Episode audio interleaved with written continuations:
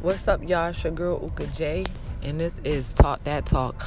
Okay, so I want to talk about a topic.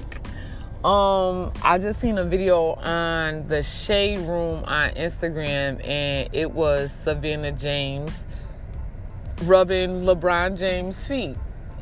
I mean, ladies, would you rub your man's feet?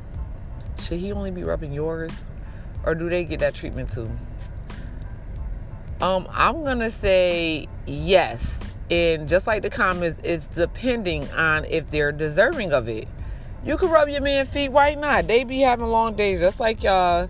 Like rub their feet. But if they're worthy of it, a lot of comments in at, underneath that video was basically saying, yeah, if he got four hundred million dollars like LeBron James, I'll be rubbing his damn feet too. Or if he's taking care of me and paying the bills, hell yeah, he's gonna get his feet rubbed. And I 100% agree.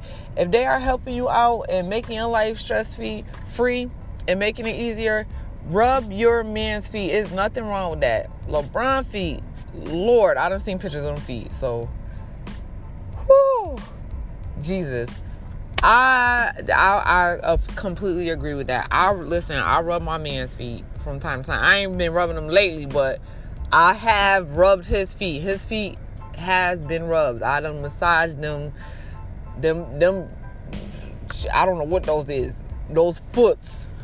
I just I done massaged them feet before.